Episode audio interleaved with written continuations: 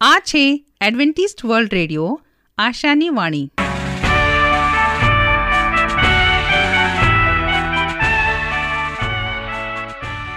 અમારા આજના પ્રસારણમાં તમારું હાર્દિક સ્વાગત છે.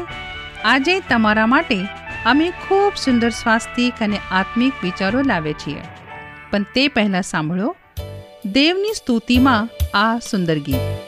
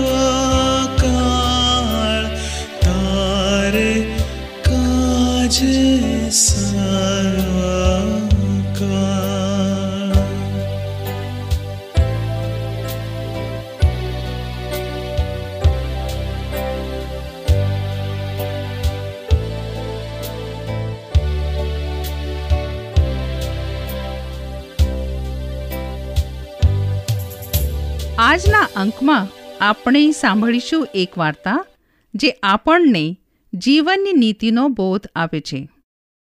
વાળની સમસ્યા અને સમાધાન. લાંબા સુંદર મુલાયમ વાળ એ વ્યક્તિત્વમાં ચાર ચાંદ લગાવી દે છે. સ્ત્રી હોય કે પુરુષ, દરેક વ્યક્તિત્વમાં કેશ સૌંદર્ય એ ખૂબ મહત્વનો ભાગ ભજવે છે. કેશ એ તો શિરનું મગટ ગણાય છે.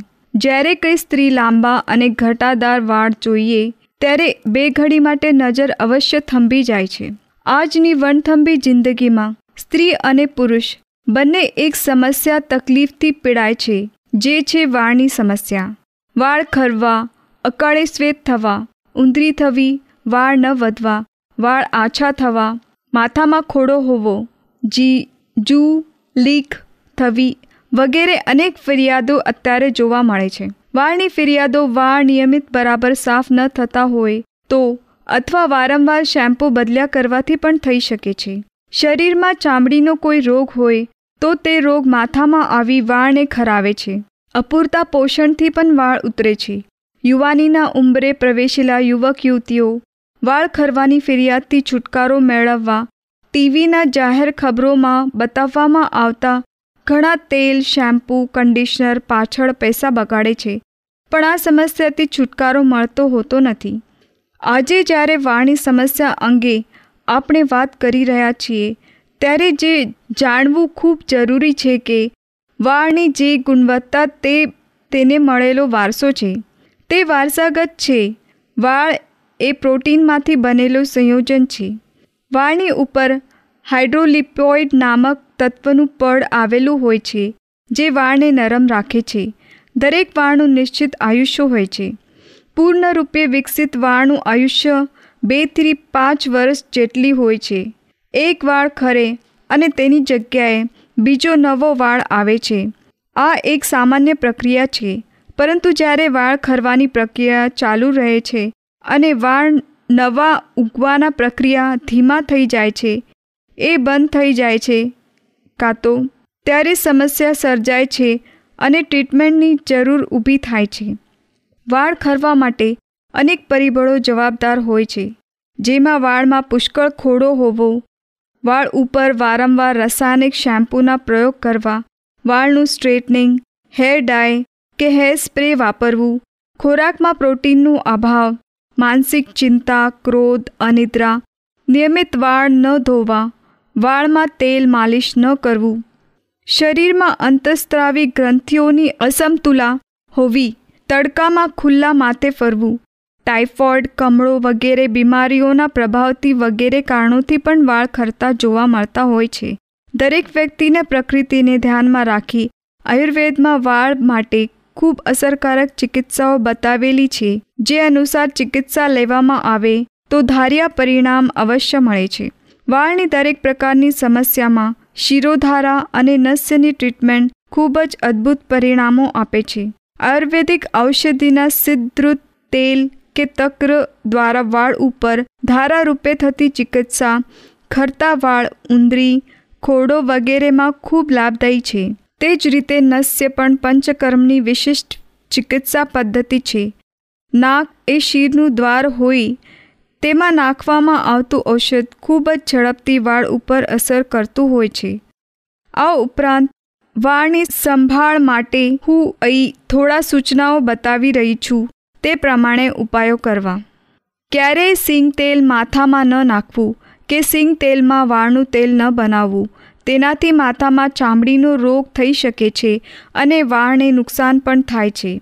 માથા માટે તલનું તેલ, કાળા તલનું ઉત્તમ છે. પછી ખોપરેલ પણ ચાલે તેમાં જ હેર ઓઇલ બનાવવું. સો ગ્રામ આમળાને પાંચસો ગ્રામ પાણીમાં છ દિવસ પલાળી રાખવા. તેમાં બસો ગ્રામ ઘી નાખી ધીમા તાપે પકાવવું. આ ઘી ગાળીને માથામાં નાખવું. આ ઘીથી વાળ કાળા થશે. ચણોઠીનું ચૂર્ણ અને ફૂલ વાટીને ટાલ પર લેપ કરવાથી જતા રહેલા વાળ પાછા ઉગે છે. લીમડાના પાનને પાણીમાં વાટી તે પાણી માથું ધોવામાં ખોડાની સમસ્યાથી છુટકારો અપાશે. પગના તળિયે એરંડીઓ અથવા ગાયનું ઘી કાંસાની વાટકીથી નિયમિત ઘસવું. કાળા તલ અને ખડી સાકર રોજ સવારે નળને કોઠે લેવાથી વાળની મોટા ભાગની સમસ્યાથી છુટકારો મળે છે. અભ્યંતર ઔષધ પ્રયોગમાં આમલકી, મહાવ્રંગરાજ, સપ્તમૃત લો વગેરેના ઉપયોગ વૈદ્યની સલાહ મુજબ કરવો. ઉપરાંત, જેને વાળ ખરવાની સમસ્યા હોય, તેને મહેંદીનો ઉપયોગ ન કરવો, કારણ તેનાથી વાળ ચોટે છે અને વધુ ખરે છે. જેથી વાળ ખરતા બંધ થયા પછી જ મહેંદીનો પ્રયોગ લાભદાયી થશે. સાદો ખોરાક, સરળ જીવન અને સમજપૂર્વકનો ઔષધ પ્રયોગ વાળને દરેક સમસ્યાથી અવશ્ય મુક્તિ અપાવે છે. પ્રભુનું વચન તે સત્ય અને શાંતિનો માર્ગ છે. આવો, હવે આપણે પ્રભુના વચન ઉપર મનન કરીએ. દેવ પાસેથી તારણની ખાતરી. હું રાજુ ગાવિત આજનું ગુજરાતી ભાષામાં દેવનું વચન તમારા સુધી પહોંચાડનાર અને આજનું વચન શીખનાર તથા સાંભળનાર દરેક ભાઈ બહેનો નાના મોટા બાળકો, વડીલો, હું સર્વનો ઈસુ ખ્રિસ્તના નામમાં આવકાર કરું છું અને આજનું વચન આપણે સાંભળીએ તથા શીખીએ કે મનુષ્યને દેવ પાસેથી તારણની ખાતરી છે. તારણ આ શબ્દનો અર્થ થાય છે કે મનુષ્યના મરણ પછી બીજું જીવન પ્રાપ્ત કરવું. તારણ આ શબ્દો કેવળ અને કેવળ મનુષ્ય માટે છે અને મનુષ્ય માટે જ તારણની યોજના પણ બનાવવામાં આવી છે. તારણ મેળવવા માટે મનુષ્ય ઘણી બાબતોનું એક મુક્તિ મેળવવી અને મુક્તિમય જીવન જીવવા માટે તે કોશિશ કરે છે. તારણ દરેક મનુષ્યને જરૂર છે અને તારણ માટે દરેક મનુષ્ય આજે ઝટી રહેલો છે અને તારણ મેળવવા માટે દરેક મનુષ્યો આજે એક સારી યોજના બનાવીને જીવન જીવી રહ્યા છે. ઘણા લોકોએ તારણ મેળવવા માટે ખોરાકમાં બદલ કર્યો છે. તો ઘણા લોકોએ તારણ મેળવવા માટે તેનો શબ્દો બોલી ભાષાને ફેર કર્યા છે અને ઘણા લોકોએ તેના જીવનમાં ઘણી એવી બાબતો તજી દીધી છે કે તેઓને આ જીવન પછી એક જીવન મળી શકે અને તારણની ખાતરી તેઓએ જે લક્ષ્ય રાખ્યો છે તે તેઓને પ્રાપ્ત થાય. તારણ આપણે મેળવીએ અને બીજાઓને પણ તારણ મેળવવા માટે સાચું અને યથાયોગ્ય જીવન જીવવા માટે આપણે તેઓને શીખવાડીએ તથા તેઓને એક સારો માર્ગ આપણે બતાવીએ. એ પછી તેનો બીજો અધ્યાય અને આઠ કલમમાં લખવામાં આવ્યો છે, કેમ કે તમે કૃપાથી વિશ્વાસ દ્વારા તારણ પામેલા છો અને એ તમારાથી નથી, એ તો દેવનું દાન છે. હવે દરેક મનુષ્યએ જે લોકો દેવના નામ પર બાપ્તિસ્મા પામીને તારણની ખાતરી તથા તારણ મેળવવાની જીદ કરી બેઠેલા છે.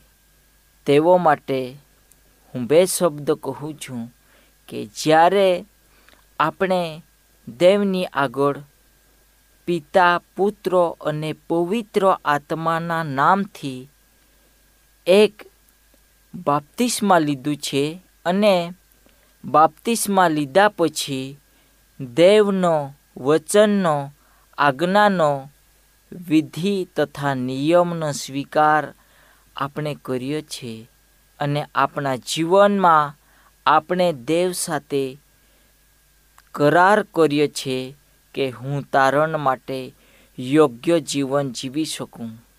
મારો જીવન હું બદલી શકું. મારા જીવનની અંદર હું જે મને લાભકારક બાબત નથી, તેને હું તજી દઉં અને આજના સમયમાં યથાયોગ્ય અને સારું જીવન જીવવું એ મારી ઈચ્છા નથી, પણ દેવની ઈચ્છા છે એવી રીતે આપણે દરેક જણ જીવી શકીએ. આજના સમયમાં મનુષ્યને તારણ માટે ખૂબ અગત્યની બાબત છે અને તારણ આ શબ્દો બધા માટે લાભકારક છે. દરેક મનુષ્ય તારણ માટે ના પાડી શકતા નથી, પરંતુ તેઓ તારણ માટે કદાચ તેમના જીવનમાં તેઓ તૈયાર થઈ જાય. પણ તારણ મળે એ મારી ઈચ્છા છે અને બીજાઓને તથા આખા જગતને તારણ મળે એ દેવની ઈચ્છા છે. જો વિશ્વાસીએ બીજાઓને આત્મિક રીતે મદદ થવું હોય તો તારણની ખાતરી તેઓને આપણે આપીએ. તારણ શું છે? અને તારણ કોની પાસેથી મળે છે? અને તારણનો અર્થ શું છે? તે આપણે લોકોને શીખવાડીએ. નાશમાં જતા લોકોને તારણનો માર્ગ આપણે બતાવીએ. ઘણી મંડળીઓમાં લોકો વિચાર કરે છે કે તેઓ ખ્રિસ્તી છે. પણ મોટા ભાગના લોકો એવી ઈચ્છા રાખે છે, અમે તારણ પામ્યા છે. અમને તારણ પ્રાપ્ત થઈએ છે, અમે તારણ મેળવી લીધો છે. અને હવે અમે દેવની સાથે તેના રાજ્યમાં જવા માટે તૈયાર છીએ પણ કદાચ તેઓ પાપમય જીવન જીવતા હોય, કદાચ તેઓએ તેમનું જીવન બદલ્યો ના હોય, કદાચ તેઓએ તેમના જીવનમાં તેઓએ પાપો છોડ્યા ના હોય તો તેઓ તારણ પ્રાપ્ત કરી શકતા નથી. જો આપણે ખ્રિસ્તમાં વિશ્વાસ કરીએ છીએ, તો આપણને તારણની સંપૂર્ણ ખાતરી છે.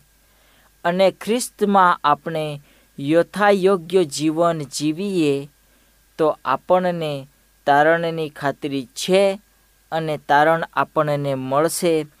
એ આશાથી આપણે જીવન જીવીએ. તારણ મેળવવા માટે, મનુષ્યને હંમેશા માટે તારણ વિશેની વાતો કરવી જોઈએ.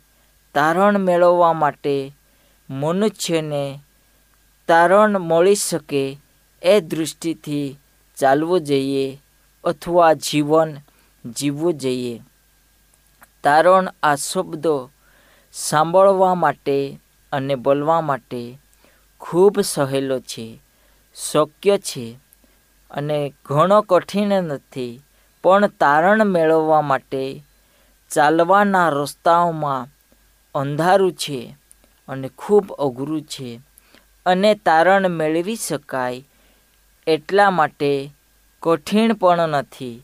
જો આપણે દેવની યોજના તથા દેવના શબ્દ પ્રમાણે ચાલીશું, તો તારણને મેળવવા માટે કોઈ પણ મનુષ્ય અથવા અધિકારી અથવા રાજાને આ સર્વને પૈસા, સંપત્તિ અથવા ખરીદવારી માટે કોઈ પણ કિંમતી વસ્તુની જરૂરિયાત નથી અથવા તેઓ ખરીદી કરી શકે નહીં.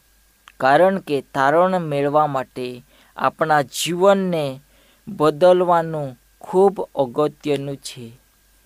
અને તારણ મળી શકે એટલા માટે આપણે ખ્રિસ્તના પગલાંમાં પગલાં નાખીને ચાલવું જોઈએ. તારણ એટલે શું? અને તારણ કોઈ વ્યક્તિને મળી શકે?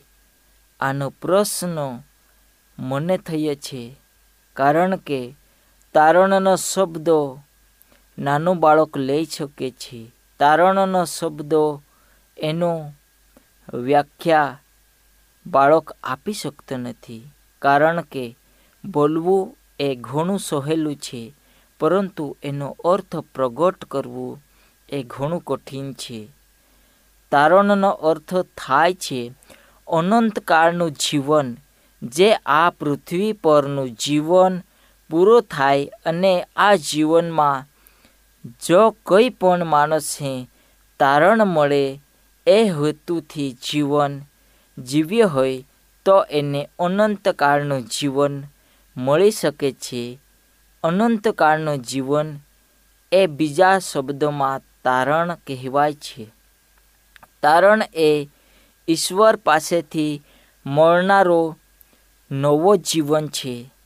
ઈશ્વરે આદમ અને હવાને પણ અનંત જીવનમાં ઉત્પન્ન કર્યા હતા અને તેઓને જીવન જીવતા કોઈ હદ અથવા નિયમો આપવામાં આવ્યા હતા.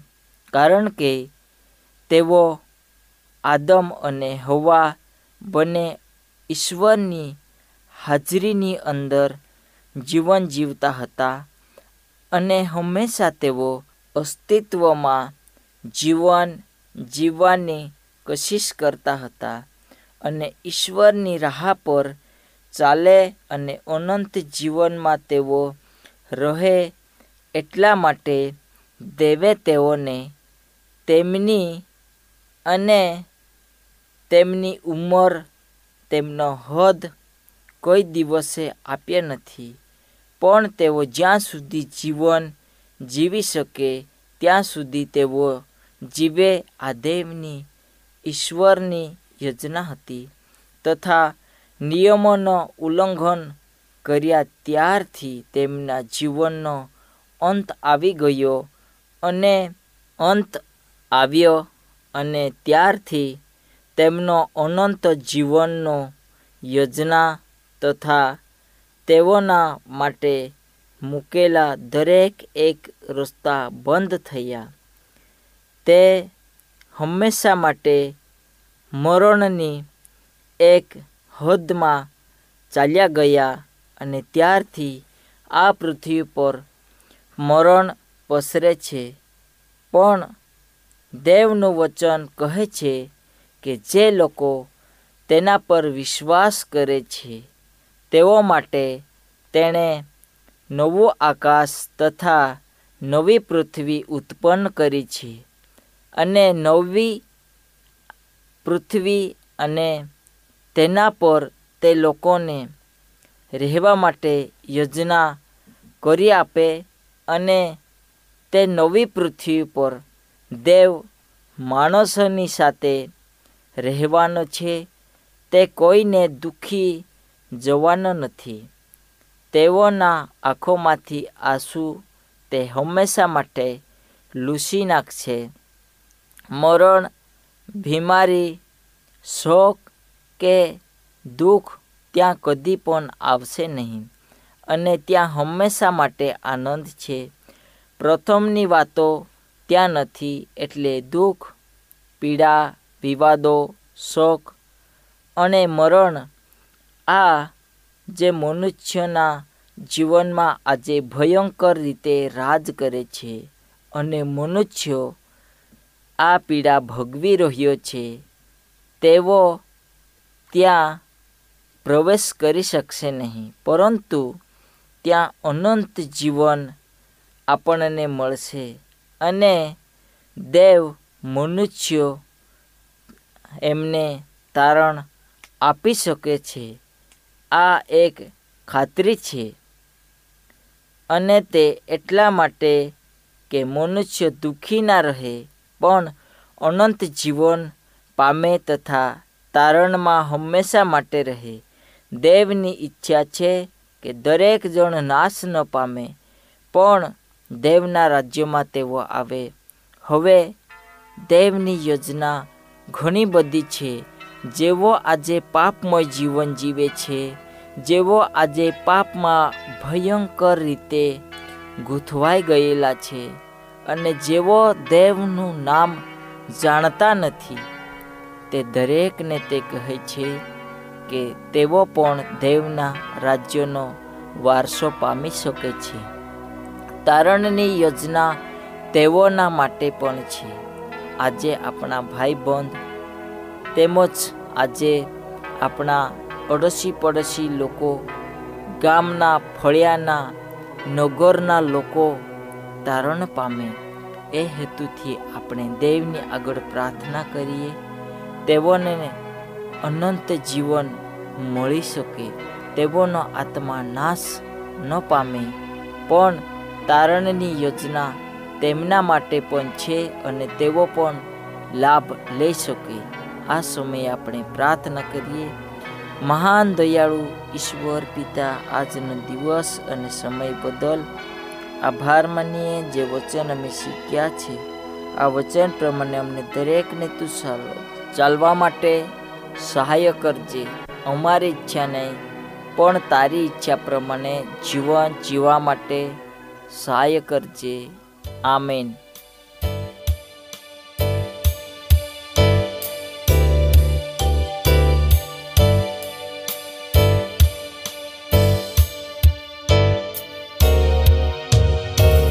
પ્રભુ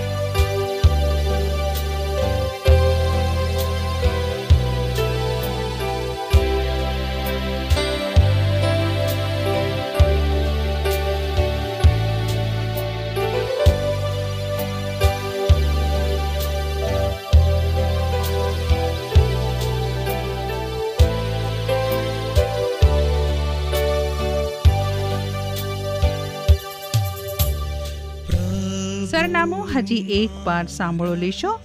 Adventist world radio, post box number એક ચાર ચાર છે સેલેસબરી પાર્ક, પુણે ચાર એક એક શૂન્ય ત્રણ સાત. આ સાથે અમારો આજનો કાર્યક્રમ અહીં જ સમાપ્ત થાય છે. ફરી મળીશું આ જ સમયે આ જ મીટર બેન્ડ પર. ત્યાર સુધી પ્રભુ તમારી સાથે રહે.